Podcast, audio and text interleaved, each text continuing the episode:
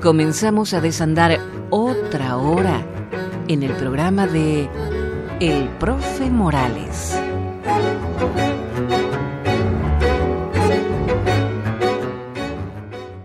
Y ahora sí, estamos en contacto con Venezuela. Noel Alejandro Leal está en el aire. Muy buenas madrugadas.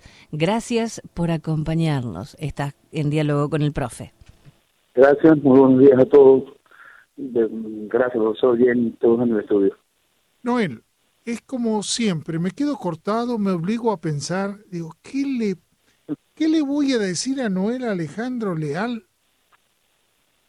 ¿Qué es lo que está pasando el pueblo venezolano?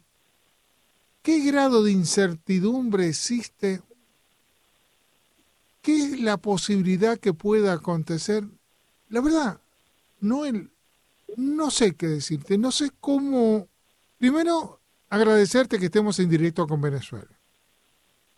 Que eso es importante para miles y miles de venezolanos que están aquí huyendo de su país ante estas barbaridades y estos delincuentes que están gobernando y robándose el dinero. Y a su vez hacerlos miserables porque están ganando 15 dólares por mes igual que el gobierno de Cuba y dicen que son países socialistas como algunos políticos acá están queriendo ser socialistas y llevar a la miseria al pueblo norteamericano. Así que yo me hago esta pregunta. ¿Qué puedes decirnos de lo que acontece en ese país tan brillante y maravilloso que todo el mundo deseaba ir ahí o a Estados Unidos? ¿Cómo están las cosas? bueno, las cosas... Eh, quiero, aprovechar su introducción. Usted dijo tres palabras que, que definen mucho de las situaciones que estamos atravesando en Venezuela. Primero digo la incertidumbre. Aquí llevan a la población a una incertidumbre total y el que no es víctima directa de la acción del gobierno toma, o bien sea por ser víctima de acción del gobierno, toma esa decisión de huir del país porque bajo la incertidumbre no puedes vivir, te quedas en la locura. Y lo que sucede en el país general es llevar a esa sociedad a la miseria. Frente a eso sí no hay incertidumbre frente a eso que debemos tener cada uno de los venezolanos es la seguridad. No tener conciencia de que eso es hacia donde la revolución divisa al país es quererse mentir. Entonces, cuando usted toma esas tres palabras como, como, como clave, quizá podamos invertir en, un tanto el orden, para una gran sociedad existe una gran incertidumbre sobre la situación, lo cual obliga a tener una inacción para poder producir, para poder enfocar un camino real que pueda sacarnos de la miseria y lo que queda es un país huyendo, un país huyendo de sí mismo en dos sentidos. De esa manera física, de ese venezolano que logró huir o busca huir de nuestras fronteras, y también del venezolano que sigue huyendo la realidad internamente, de ese venezolano que sigue creyendo que con circo electorero va a poder detener la furia revolucionaria que controla todos los poderes ese mismo venezolano que se queda aquí en Venezuela y también afuera, que, logró huir físicamente, también que empieza a huir psicológicamente frente a nuestra realidad y se pone una venda en los ojos, se la pone y se la amarra con fuerza para no poder, para no ver esa realidad que, que, que que la miseria está comiendo una nación, la miseria está comiendo el futuro de los hijos de una nación. Esa es la realidad textual de lo que está viviendo Venezuela hoy. Ahora, yo te hago esta pregunta, Leal. ¿Valdrá, discúlpame que sea hasta así, no quiero ser negativo, sino estoy haciendo un análisis en lo posible, ¿no? Dentro de mi propia ignorancia. ¿Cómo puede ser que los pueblos, como a los, al pueblo venezolano se le, se cansó de bombardear diciendo que esto iba a pasar si aplicaban este tipo de política comunista o socialistoide eso es lo que iba a pasar. Se lo decían los cubanos que lo, lo estaban pasando por 50 años. ¿Tú quieres que el pueblo venezolano no escuchó nada? ¿O, es, o es un pueblo de conveniencias nada más porque le regalaban algo? Todo, todos los pueblos les encanta la cosa, la, cosa fácil. pero y, todos los pueblos tienen esta cosa que, que, es el, el oportunismo y esa cosa fácil. Pero hay una cosa que hace que los pueblos cambien y no cambien, lo hemos hablado en otras oportunidades, que es el liderazgo. El liderazgo, por supuesto, que se ejerce desde, el gobierno un liderazgo negativo, realmente podrido, es una cosa que lo que quiere es envilecer al ser humano. Y tenemos un liderazgo que se ofrece desde la oposición formal, de esa oposición legítima, que es la que dicta el gobierno de democracia, que hace que el venezolano pierda la sustancia, la esencia propia, no solo de la esencia propia del ser venezolano, sino que pierda la esencia propia de ser un ser humano, de un individuo que se respeta a sí mismo. Eh, tenemos un, proceso político que ha venido acabando, minando con, con, con, el ser humano, con el interior del venezolano, de una manera total. Y, y, y, y lo admite y lo disfruta. Tenemos esta semana, ayer o hoy, a la esposa del presidente de la recién electa Asamblea Nacional eh, dando una declaración que, que, que raya en lo ridículo y lo peligroso, porque la mujer dice, yo hago mi cola para comprar las cosas como cualquier otro venezolano. Es un proceso de volver al venezolano inútil, de aceptar eh, el ser un esclavo sumiso, es un proceso de convertir al venezolano en una filtrafa eh, que se regode en la miseria que imponen desde el gobierno.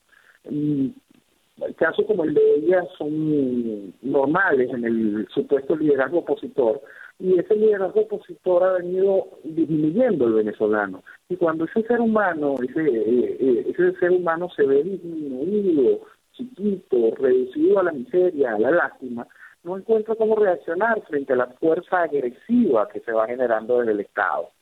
Al venezolano le partieron la lógica y le hicieron perder su fondo le hicieron conservar una serie de formas falsas en la que evita reaccionar frente al criminal que va tomando su vida. Nosotros tenemos un régimen criminal que utiliza esta pistola cargada con muchísimas balas, que es el socialismo, y va matando la esperanza del venezolano. Y por eso tenemos este resultado, ese venezolano que huye ante la, miseria, ese venezolano que está aquí perdido en incertidumbre, eh, no tiene cómo reaccionar no tiene que reaccionar, eh, eh, es, grave. Y una reacción sin liderazgo lo único que viene es a fortalecer las estructuras del gobierno, porque el gobierno logra un control inmenso, más allá del accionar político, tiene un control social realmente extraordinario. Viendo el acontecer político, que, es una de las cosas que más nos tiene que llamar la atención y es parte de lo que ustedes colocaban como, como promoción en la entrevista de esta semana, es el, ese esfuerzo ciudadano de millones de venezolanos que van y ponen nuevamente su nombre, su cédula, su, identidad en una serie de planillas, firman una nueva, un, firman el dar el inicio a un nuevo proceso de cierto electoral para ver cuándo y cómo pueden encontrar algún tipo de salida constitucional, democrática, electoral para poner fin a un gobierno tiránico que acaba con la nación que es usurpado por un extranjero. Es, total y absolutamente absurdo lo que toca vivir en Venezuela hoy en lo que es la política formal. Fíjate por qué me pongo a pensar. Nosotros tenemos ejemplos. Yo tengo, por ejemplo, el, la, en estos momentos aquí en los Estados Unidos, en Miami en particular, estamos viendo cómo personas que vienen adoctrinadas por el comunismo de distintos países que se están inmigrando a los Estados Unidos han deteriorado la política de los políticos norteamericanos aquí. Por ejemplo, tenemos acá ciudades donde pasando un, un pequeño río, o sea, un pequeño charco de un río, por un puente, del otro lado se hace una vida norteamericana, se va a 30 millas por hora, se respetan la paz, todo el mundo se pone los cinturones, pone las luces de giro, y cruzando ese puentecito nos encontramos con una ciudad deteriorada como del tercer mundo llamada Gealía, donde los políticos que gobiernan no cuidan nada, no hay policías para controlar el tráfico porque los líos son tan grandes entre toda la gente que vive ahí que se gastan en ir a cuidar los problemas que hay. Yo me hago esta pregunta. Ya en Miami tenemos el deterioro por tener mentes del tercer mundo como políticos tanto en el gobierno federal como aquí. Ahora, yo me hago esta pregunta. Estados Unidos Miami ya entró en una etapa como Venezuela. por ejemplo, la comida se aumentó el 100% y nadie le importa un pepino.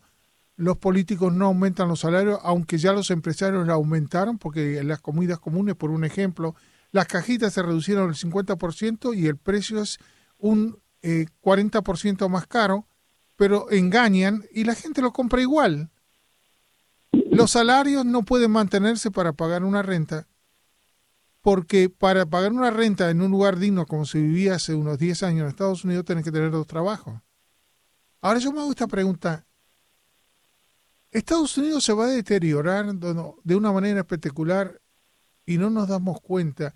Es la forma de vivir de la mente programada del tercer mundo porque parecería eso. Ahora yo miro esto, fíjate bien, acá en Miami vinieron los venezolanos. Crearon una ciudad que, una ciudad que era solamente de, un área solamente de fábricas, sin, sin ninguna importancia, vamos a decir así. E hicieron una ciudad espectacular. La gente que vino venezolana tiene una calidad, una cultura, un empuje, hicieron algo extraordinario que dejó en las sombras a la ciudad de Miami. Es la mentalidad latina de los políticos que hacen que se destruya la ciudad como acá en Miami, que va en ese mismo camino poquito a poquito, deteriorándose. ¿Y por qué los venezolanos que vinieron tienen esa, ese sentido de progreso como tenían los primeros cubanos cuando llegaron acá que hicieron la ciudad de Miami? ¿Qué es lo que está pasando? Es eso, por, por alguna razón, como, como se define en la, en, la política brasileña, cuando se hace, cuando ellos hacen frijoles, ellos siempre dicen que para entender la política brasileña lo que tienen que, que poner frijoles en el agua. Cuando el grano que sube es el grano que está podrido, el grano que tiene problemas. Y ese grano que sube a, a, a la superficie, estando en el agua, es, es igual en la política latinoamericana cuando el político, cuando la sociedad latinoamericana puede tener empuje, capacidad, desarrollo, sigue diciendo como liderazgo a lo podrido. Lo podrido sube y, llega a dominar no solo nuestros países, sino también las ciudades que estamos poblando fuera de ellas. Estamos llevando siempre lo podrido hacia arriba. Por alguna razón, como sociedad latinoamericana, podemos como individuos, hasta como colectivos pequeños, generar motores de desarrollo y generar luces, luces de verdad de, futuro de, una nación, comportamientos claros, eh, capacidades reales de, desarrollo de, una sociedad. Pero esa misma sociedad comete el pecado de dejarse seducir por, políticos realmente mediocres, por basura podrida que lo que con un lenguaje populista, salamero, barato, van conquistando lo que debería de ser un pueblo que empieza a quererse, que empiece a tener amor propio, que empiece a valorarse para poder exigir lo correcto. Mientras esos países, nuestras, nuestras sociedades como tal, no entendamos de la importancia y el valor de la política, la importancia y el valor del voto, la pistola que le estamos dando a, a, a ese representante político para jugar con nuestras vidas, no vamos a poder comprender qué es lo que se necesita, cuál es el valor que debe tener un líder político cuál es su importancia ideológica. Nosotros vivimos sumidos en una mentira en que si el tipo cae bien, ese es el que va a arrastrar los votos y ese es el que va a hundir una nación o una sociedad. Nosotros no somos críticos como sociedad frente a lo que estamos imponiendo como estructura política. Y cuando tenemos algún tipo de reacción fuera de lo común en el proceso político, resulta que son peligrosos peligrosos, peligrosos hombres carismáticos como Chávez o Correa o, fueron los Kirchner, pero personajes realmente eh, peligrosos para una sociedad, personajes pero los adoran. Exactamente. Y es ahí en donde uno no logra entender, donde hay ese divorcio sobre el comportamiento de ese individuo que puede hacer esa magia como la, que usted hacía referencia ahorita, pero ese mismo individuo viene y elige como líder, como representante político, algún demagogo populista que viene a destruir esos logros. Porque fíjate una cosa interesante. Nosotros nos llenamos la boca diciendo que somos, eh, digamos, sociedades presidencialistas, donde el, presidente manda, Pero yo me hago esta pregunta. Estamos en tanta, estamos en la ciencia avanzado extraordinariamente. La medicina ha avanzado extraordinariamente. Ciertas áreas se multiplican de una forma no eh, eh, aritmética, sino geométrica. Y la gente no ha avanzado nada. Tienen que ser conducidas como ovejas, como le dicen la religión, las ovejitas de la religión. Alguien tiene que llevarlos a dónde? A la miseria. O tiene que ser una persona que esté eh, manipulando en un sentido diferente, pero siempre a la propia autodestrucción. Los pueblos no piensan. Yo, me es triste pensar que el conjunto o el 60 al 70% de un pueblo no piensa. ¿Qué quieren? Hay que conducirlos, hay que manejarlos, hay que dejar que los caraduras tomen el poder para que los esquilmen. Eso es la lógica. Porque tú dime qué diferencia, qué país latinoamericano tiene gente que dice que es buenísima. Honduras, Nicaragua, Brasil, Argentina, Bolivia, Uruguay. Tú dime qué país hay gente que piensa y que construye el país. Yo no sé, no los encuentro. O, o es una ilusión que van a ver algunos latinos que sean eh, bárbaros o que sean, como se diría, religiosos o que sean... No, no hay nada que pueda levantar los pueblos porque el pueblo es el que elige lo que él quiere, entre comillas, o el que lo convence demagógicamente. Ahí es donde están los asuntos. Nosotros tenemos que encontrar el presidencialismo, tenemos que ir a, formatos electorales, de, a formatos de poder donde se brinden elecciones de segundo grado, donde podamos ponerle algún tipo de filtro a esa voluntad popular demagógica que se vuelca frente al desastre político constante toda sociedad tiene que ser liderada, toda sociedad tiene que ser encaminada. El asunto es cómo hacer para que llegue a las posiciones de liderazgo gente que tenga valor, tenga probidad, tenga capacidad de trabajo, tenga visión de futuro y tenga responsabilidad para consigo mismo. ¿Cómo hacer que ese, ese nuevo pater family de la sociedad conduzca a la sociedad hacia los puntos positivos? En Venezuela nos encontramos frente a una mentira tan grande, profesor, que es una de las cosas más delicadas para, la, para poder salir de esta realidad y poder enfrentar el futuro que es que lo que se ofrece como liderazgo político por el lado de la oposición es tan vano, tan mediocre, tan vacío y tan cómplice de la realidad que va haciendo que la población todavía siga evolucionando más. El daño, eh, el daño que hace el gobierno se queda, se, se opaca, eh, porque el daño que hace el gobierno se puede sentir mucho psicológicamente en un gran sector de la sociedad, a la cual han ido convirtiendo cada vez más en independiente del Estado, por lo tanto un mendigo que va a ver que reimpulsar mañana y llevarlo a flote. Pero el asunto es que la parte de la sociedad que tendría la obligación de llevar a esa, a, esa persona ya alienada por el gobierno, llevarla hacia un futuro de desarrollo y llevarla hacia un futuro de trabajo, también ha recibido su cuota de, de, de desajuste de desajuste social por parte del liderazgo opositor. Ese liderazgo opositor lo ha hecho que aplauda las políticas populistas, las políticas socialistas del gobierno, estas políticas que apoyan generar una sociedad de mendigos, que le aplaudan en pro de conquistar electoralmente la voluntad de esa sociedad que ya ama ser mendigos.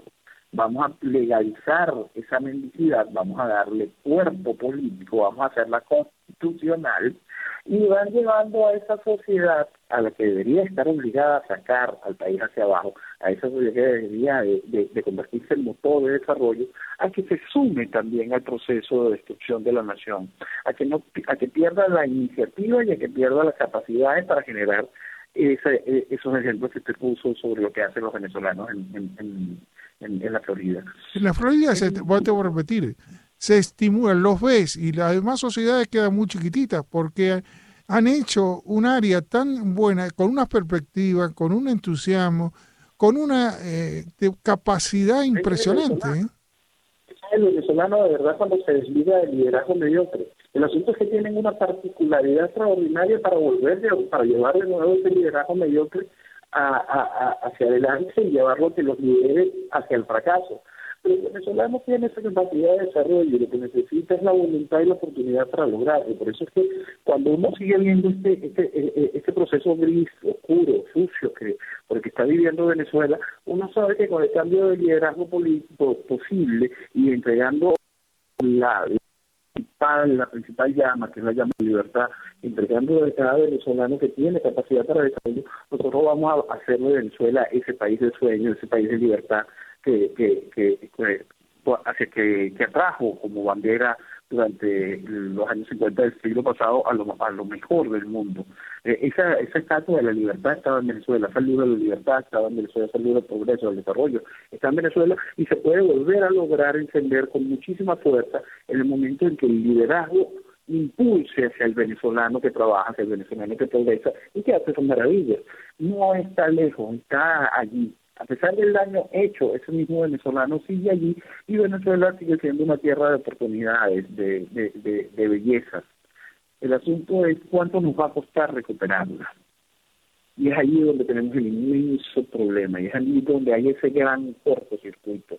Recuperar a Venezuela no va a ser fácil.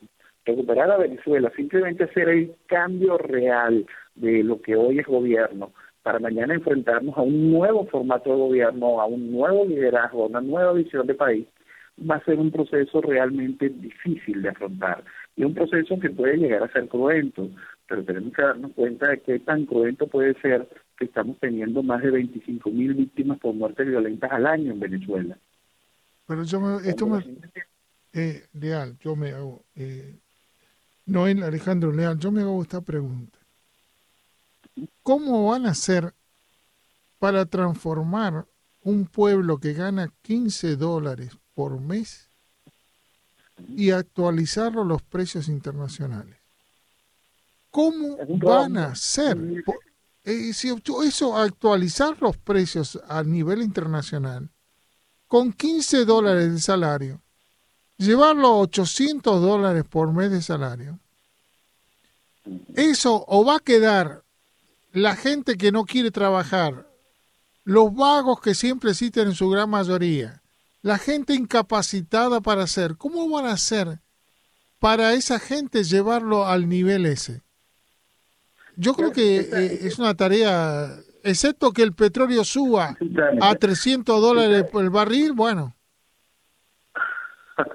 Es una tarea realmente vital, que hay que entender que estos principios donde la economía se le hace irreal a, las naciones tampoco es nuevo. Uno estudia un poco lo que fue, lo que hemos definido como la economía rulo, toda esa gran mentira soviética durante todos esos años y cómo tuvo que enfrentar esa sociedad la realidad económica a medida que se fue soltando, liberando los precios y y, buscando la manera de reincentivar a la gente hacia el trabajo y llevar hacia la producción a un país, en matar la producción plantificada y dejar que el mercado cobre su vida y haga su trabajo, lleva un costo adicional en una sociedad.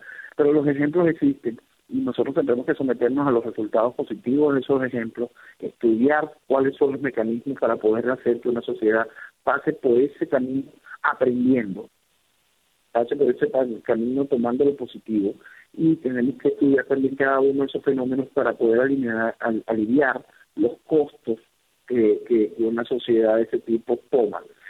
Sí, recuperar ese, ese, ese, ese, ese pueblo que cree que con 15 dólares se puede vivir este, y llevarlo a la realidad de los precios internacionales, a la realidad, eh, a la realidad, simplemente esa realidad va a ser un trabajo realmente difícil y hay que estudiar muy bien lo que ya han vivido esos países que tuvieron durante años ese régimen de mentira económica como el que estamos siendo hoy sembrados en, Venezuela.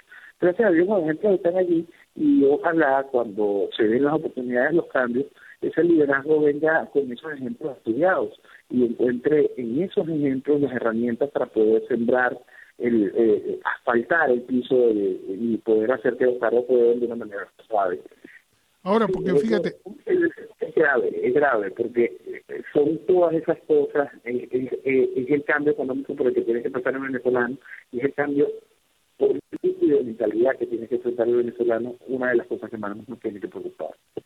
Tú sabes que cuando uno empieza a mirar para afuera, porque fíjate, para mí es muy cómodo, yo miro de afuera, no estoy adentro. tú estás viviendo y estás mirando, queriéndolo ver cómo lo llevas a, a, a, un país como era antes, ¿no? Eh, y mejor que antes. Y, mejor que antes. Vamos a ponerlo así. Tenemos que construir los diques frente al populismo, frente al socialismo y construir un país que, que entienda lo que está malo está mal y aprenda a censurarlo y aprenda a rechazarlo. Fíjate qué interesante cuando uno puede empezar en mirar al país, como en el caso te estoy pidiendo algo que sí puedes hacer tú en particular. Pero yo no creo que la mayoría de la gente lo pueda hacer. O critica, o pide más, o busca la manera de salvarse de la situación, o de buscar poder comer tres veces por día o dos veces por día. Es muy difícil explicarle a esas personas qué es política, qué es una filosofía política, eh, cómo se tiene que hacer o explicarles. Si le explicas cómo hacer el camino, se va a asustar. Porque el que va a recibir las consecuencias es el pobre, no es el rico. El rico se va a salvar siempre. Ahora, ¿hay gente capacitada para explicar estas cosas? Hay, yo diría, ¿de qué manera vamos a tener que acompañar a Venezuela en todo un proceso que realmente todos dicen que dentro de poquito tiempo puede acontecer, pero las últimas noticias que tengo yo, hablamos de dos días, notamos como los diarios que tienen noticias de cuatro días atrás acá en Miami, eh, se parece que van a anular, las elecciones de diciembre, porque dice que la van a postergar, porque si las hacen, Maduro se queda sin la mayoría de los lugares donde ellos tienen todavía alcaldes. Sí. Vamos a, poner frente a, y poner a los oyentes frente a una de las trampas políticas constantes que hace que hace el régimen y que son acompañadas por la oposición. Ahorita montaron al país en la fiesta electoral de un referéndum revocatorio, van a tener al país que estaba a punto de estallar. es muy importante entenderlo, profesor. Eh, el ser humano, cuando siente fiebre, se puede atender con acetaminofén o con cualquier otro cosa que pueda contener la fiebre y, acabar con, con, eso. Sí, pero, en Venezuela, en Venezuela no hay. calor de un país, sí, pero aquí mm. lograron contener el calor de un país, la fiebre de un país que estaba callando en las calles, que vimos hace nada aquí en la ciudad de Maracaibo, donde esta semana, un, un, país encendido por el cuatro costados, esta ciudad estaba realmente eh, encendida, la gente estaba furiosa, quería realmente poner fin a esta locura. Toda esa fiebre fue calmada por una planilla. Aquí tenemos un gran logro, que logran calmar un país encendido con una fiebre salvaje, la logran dominar con una planilla y el país vuelve a ceder y entrar en el círculo electoral que tanto fruto le ha dado el gobierno. Ok, llegamos por por cuestión de periodos constitucionales a un momento donde se necesitan renovar las autoridades regionales, gobernadores y alcaldes. A eso vamos a sumarle el ciclo del referéndum. Debido a los problemas económicos, la dificultad del CNE, las oportunidades, los movimientos, los plazos, los tiempos, cada una de las trampas que la ley facilita, podemos ir llevando este proceso de revocatorios y el proceso de elecciones gobernadores, alcaldes, ir estirándolo de diciembre hasta el año que viene, a inicios del año que viene. ¿Qué pudiese ser? Que el inicio del año que viene, por supuesto, el proceso de revocatorio es bien importante entenderlo. El proceso de revocatorio permite al venezolano revocar al primer magistrado, al presidente de la República, cuando éste ya cumple la mitad de su periodo. Si en ese espacio, entre faltarle tres años para culminar el periodo o, o faltarle dos, en ese espacio de ese año se realiza el revocatorio, el presidente se vería obligado a salir, y, lo pierdo, perdón, el presidente se vería obligado a dejar el poder y asumiría el poder el vicepresidente, que debería llamar en un lapso de 30 días a unas nuevas elecciones. En nuestra realidad estamos en ese año de gracia, pero ya el año que viene se quedaría el vicepresidente en el poder. Vamos a suponer, profesor, aquí, como el vicepresidente es un cargo de libre remoción por parte del, del Ejecutivo, el presidente coloca y, y, retira de ahí a quien tenga él en retira hoy al actual vicepresidente, que es Aristóbulo Ituri, que es un hombre que viene de la política tradicional, es un hombre que militó en Acción Democrática, es un hombre que fue compañero de trabajo del hoy presidente de la Asamblea Nacional, lo retira de ese posicionamiento de vicepresidente, que donde ha logrado una etapa conciliatoria, lo retira y pone de vicepresidente a Diosdado Cabello. Al topen de la maldad que es Diosdado Cabello. ¿Y quién va a votar por Cabello? Porque el que vaya y vote en el referéndum contra Maduro significa que va a llevar a, Diosdado Cabello a la presidencia por los últimos dos años restantes del periodo constitucional del, del gobierno. La trampa en la que pueden meter al venezolano de seguir ese camino del ciclo electoral no tiene nombre. Puede hacer que el mismo venezolano se enfrente a la realidad electoral de querer salir de Maduro, es poner a Cabello y darle cada, todos los poderes como presidente de la República por dos años. A esa realidad pueden llevar al venezolano. El venezolano decía, no, yo no rehubo a Maduro.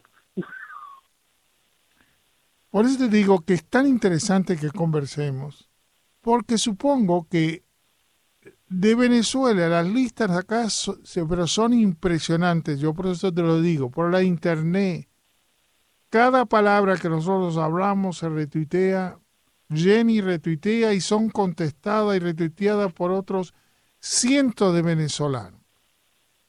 Es muy importante lo que estamos hablando. Porque estamos haciendo algo, porque cuando se hace una noticia se reconoce lo que están escuchando, pero no se transmite casi nada. En este caso particular, la gente de Venezuela lo retutea en cualquier parte del mundo. Yo me quedo sorprendido. Donde hayan ido. Y eso se agradece a este tipo de diálogo que no le estamos entreteniendo, ni asombrando, ni asustando. Le estamos explicando cómo hacemos todo en conjunto, inclusive los que no están haciendo nada, de qué manera pueden colaborar. Y la Internet es un paso extraordinario. Aquello, pues yo creo que el 50% no tiene Internet, pero yo supongo que un 50% sí lo tendrá y por consiguiente puede contribuir a no sabemos cuántas cosas en todas las partes y no hacen no hace falta hablarle o mandarle un diario a cada uno. Lo escucha tantas veces quiera en su computadora o no o se pueden comunicar con todos nosotros de vuelta y quedamos todos comunicados como como familia. Es un paso enorme lo que se puede estar haciendo con la computadora, con las computadoras, con los medios de comunicación pero en este caso mucho más avanzado del tradicional de la noticia. De verdad yo estoy muy agradecido por la oportunidad que ustedes nos brindan de poder llevar ese mensaje, de poder abrirle ese mensaje, porque mucho de lo que sucede, lo que tiene al, venezolano atado en este proceso de involución, es que las voces contrarias al establishment político que gobierna el país no tienen oportunidad de, de, de mostrarse, de hablar. Usted ahorita decía, hay la gente para poder enviar ese mensaje, para poder transformar socialmente el pensamiento político del venezolano. Y sí, sí las hay. Lo que pasa es que mucha de esa gente que tiene la capacidad sigue vetada en los medios tradicionales nacionales, sigue sin posibilidades de, poder mostrar la realidad política que, tiene y puede, y puede ver la oportunidad de usar sus herramientas tanto argumentativas como ideológicas como políticas, en pro de ese cambio que se va a necesitar en el país. Pero sí las hay, hay cualquier cantidad de venezolanos muy bien preparados para la reconstrucción de Venezuela, la reconstrucción física, la reconstrucción eh, intelectual y hasta la reconstrucción espiritual de Venezuela. El venezolano tiene que aprender de nuevo a quererse y a querer su país, a sentir lo que vale Venezuela y a sentirse como individuo de nuevo un venezolano, que su palabra tiene valor, que su palabra se respeta, que su función como ser humano en todo este planeta tiene un peso específico y ese peso específico va de la mano con el desarrollo y la libertad. Tú sabes que cuando uno observa, como si uno estuviera observando, voy a repetir al mundo, observa a Miami desde afuera, no de adentro, no de si me gusta o no me gusta, o si este tipo es bueno o malo, o si es cubano o si es venezolano. La mentalidad que están inmersos o están adoctrinados es muy difícil de sacar. Y yo, yo me doy cuenta aquí, cuando tú agarras los lugares donde están los dominicanos, es una forma de vida. Los cubanos tradicionales que hicieron extraordinariamente grande Miami, otra forma. Los cubanos que llegan ahora no les interesa la política ni se preocupan por donde están viviendo. Entonces tú te das cuenta que vienen adoctrinados de los países comunistas. Desde muy pequeños son los que eh, el, el, dictador de turno, con el caso Fidel, desde que tenían dos o tres años ya los preparan para ser un comunista. Ahora, ¿cómo haces tú para sacarle esa mentalidad comunista que tienen en el inconsciente? No lo tiene a nivel consciente.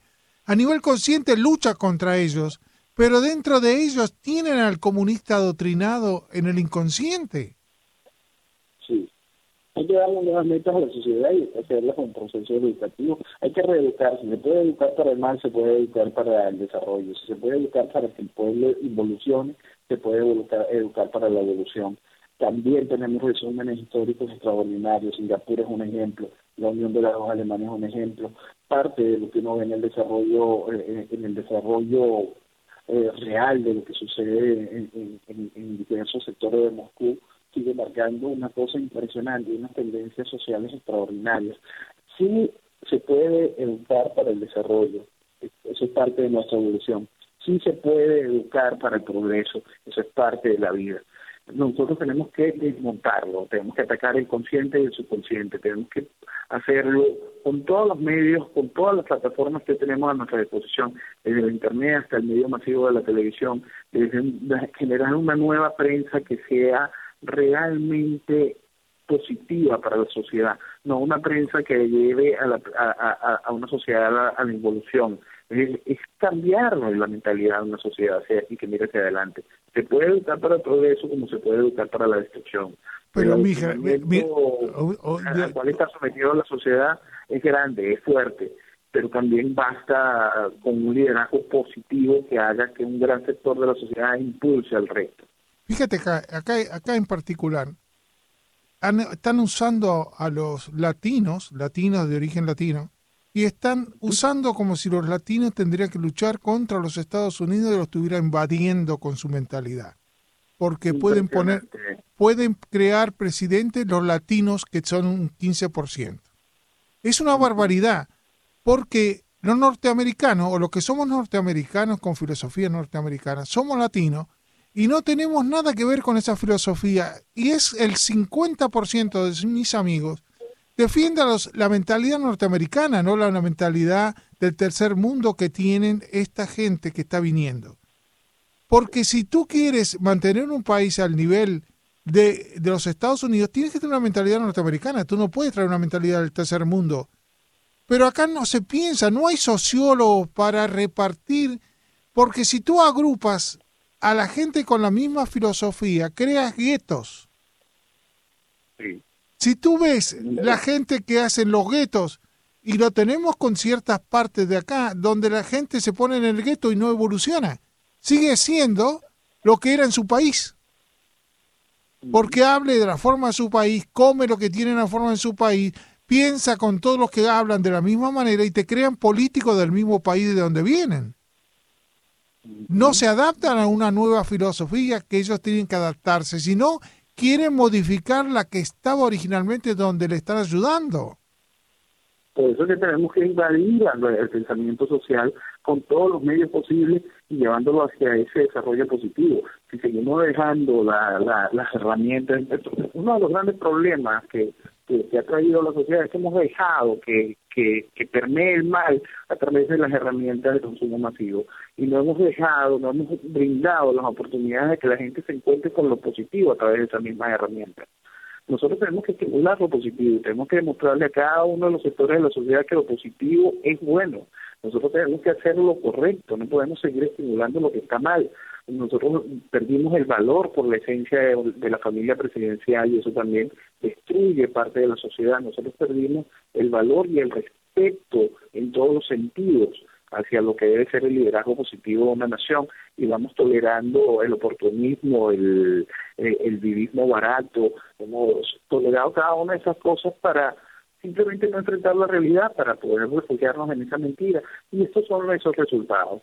Fíjate, los Kirchner, fíjate, los Kirchner robaron al país y robaron todo lo que había y hasta el banco y pusieron toda una red como hizo Chávez y desvalijaron el país. Ahora, unas dos personas que no razonan, que no tienen ni capacidad para ser presidente, y tú ves cómo desvalijaron el país. Ahora yo me hago esta pregunta, todos los demás que le siguen en liderazgo, ¿no? Están todos involucrados están todos involucrados y más allá de lo que le siguen allí en el liderazgo. Eso es esa mentira general en el mundo. Lo que uno está viendo hoy en Brasil, por fin, que cae, cae esa, ese gran degenerado que fue Ignacio Lula da Silva, que cae toda esa estructura asquerosa que va detrás de... sí, pero el que viene ahora también está investigado. Claro, claro, era mismo partido, que viene ahora venía de, de, de PN, el mismo del partido de al lado, el partido soporte de, de, del PP. Este, lo, lo, gracioso de esto, profesor, y hacia donde quiero ir, es que va más allá de la sociedad de este país. A mí la estuvieron a punto de convertirlo en un dios del mundo, el hombre que sacó a los pobres de algún lado, a semejante criminal que lo que ha dejado un país destruido, estimado, que lo que hizo fue burlarse del mundo. El mundo lo estaba convirtiendo en un gran dios en la política el mundo le rendía honores en Francia de recibido con alfombra roja y todos los procesos del gobierno de Lula, aquí la mitad de los políticos ridículos venezolanos ponen a, ponían a Ignacio Lula da Silva y el proceso de cero y cada una de las mentiras con las que destruyó Brasil lo ponían, ponían como, ejemplo y son tan bestias que todavía lo siguen poniendo como ejemplo es el colmo de la vergüenza. Entonces no solo son las sociedades de estos países, es el mundo que va aplaudiendo y alabando a estos ladrones, a estos delincuentes, a estos criminales que con la pistola del socialismo van inundando la sociedad de destrucción. Entonces, eh, es, impresionante la responsabilidad que tiene una comunidad internacional formada supuestamente con estructura política. Aplaude el mundismo latinoamericano a estos líderes carismáticos que vienen a destruir el futuro de esas naciones. Mi querido Noel Alejandro Leal, no hace falta que te diga que es tu casa porque ya, no, ya estamos hermanados de una manera que tú me obligas a conocer los pormenores de lo que está pasando tu país.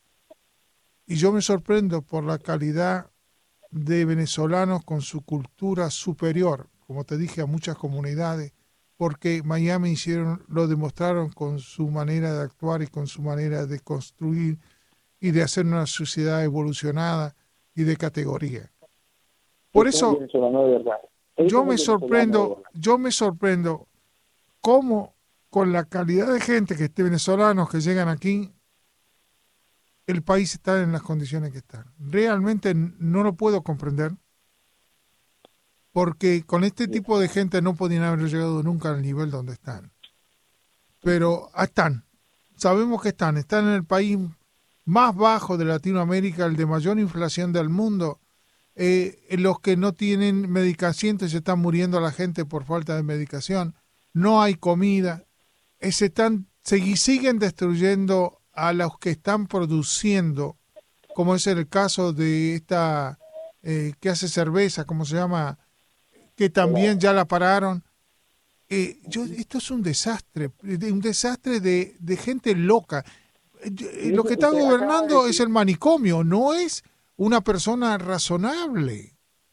Usted acaba de decir todos los índices negativos y, es increíble para que se pueda entender la dimensión del daño. Usted está hablando del mismo país que es la principal reserva petrolera mundial, de un país que no tiene que enfrentar temporadas de huracanes ni invierno cerrado, de un país con los mayores porcentajes de tierra cultivable, con un país que tiene el doble del territorio de España y apenas la mitad de su población. Está hablando del país con una de las zonas costeras más ricas en, en, en, pesca. Está hablando del país que tiene que ha parido genios de la calle de Fernando Sánchez Morán. Eh, estoy hablando de ese mismo país que hizo ese milagro en Florida, de esos mismos venezolanos. el contraste con el que está siendo sometido Venezuela, la presión que está siendo sometida Venezuela, el castigo que está siendo sometida Venezuela por parte de este liderazgo político criminal, no tiene nombre.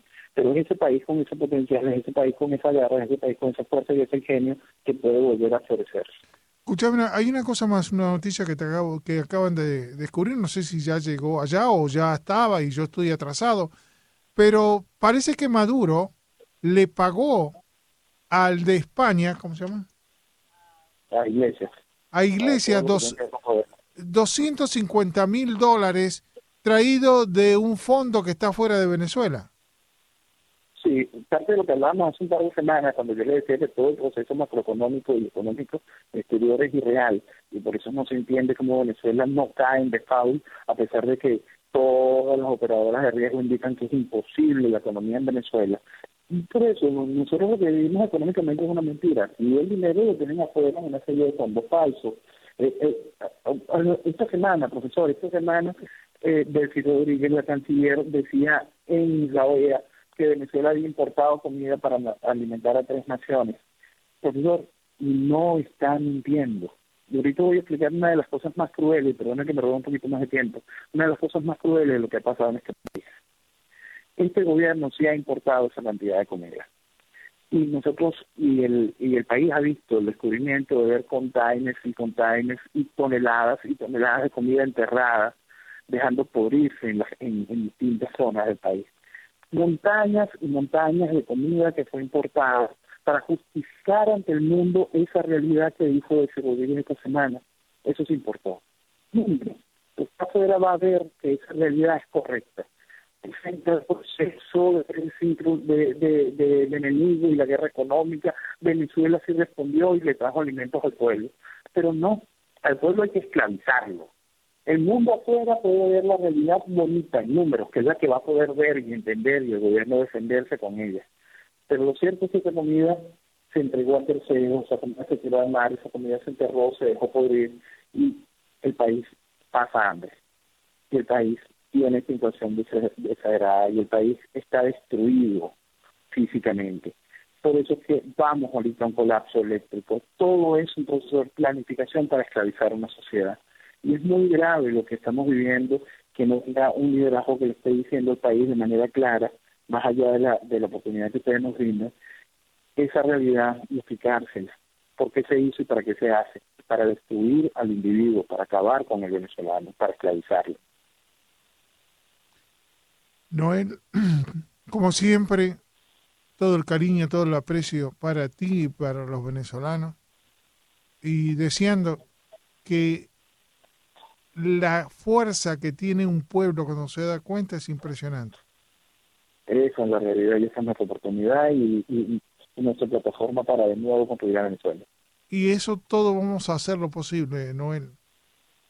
nosotros en lo que podamos y tú en, en lo que estás haciendo, eh, tenemos que ir en esa dirección. Pero, y lo vamos a estar yendo, no importa lo que digan los demás, y nosotros vamos a ir en esa dirección de aportar lo que podemos, lo que nos permiten, lo que realmente tenemos, porque esta hora la tenemos para nosotros, pero creo que lo merece más Venezuela que nosotros. Así que te doy un abrazo grandote, saludo a los venezolanos para que aflorezca esa, ese sentido que tuvieron siempre y quisieron ese gran país enorme, que yo me acuerdo que los argentinos en vez de venirse a Estados Unidos se iban a Venezuela porque era el país mejor. Y más tengo, un, digamos, una tragedia. Yo tuve alguien que me ayudó mucho cuando tuve un problema en Argentina y que fueron toda una mentira. Y me ayudó en los momentos difíciles. Él se, estaba, estaba, se casó con una venezolana en Argentina y se fueron con los padres a Venezuela. Y ahora los agarró el comunismo en Venezuela. Fíjate tú qué tragedia, salir de, un, de Guatemala a Guatepeor. Y, y realmente por eso también lo sufro porque son seres que yo por egoísta de que me ayudaron y ahora los tengo que ayudar también. Así que un abrazo grandote para ti, Noel Alejandro. Y cuenta con nosotros en todo lo que podamos hacer. Un abrazo grandote para ti. El profe Morales lo acompaña por actualidad radio hasta las 6 de la mañana.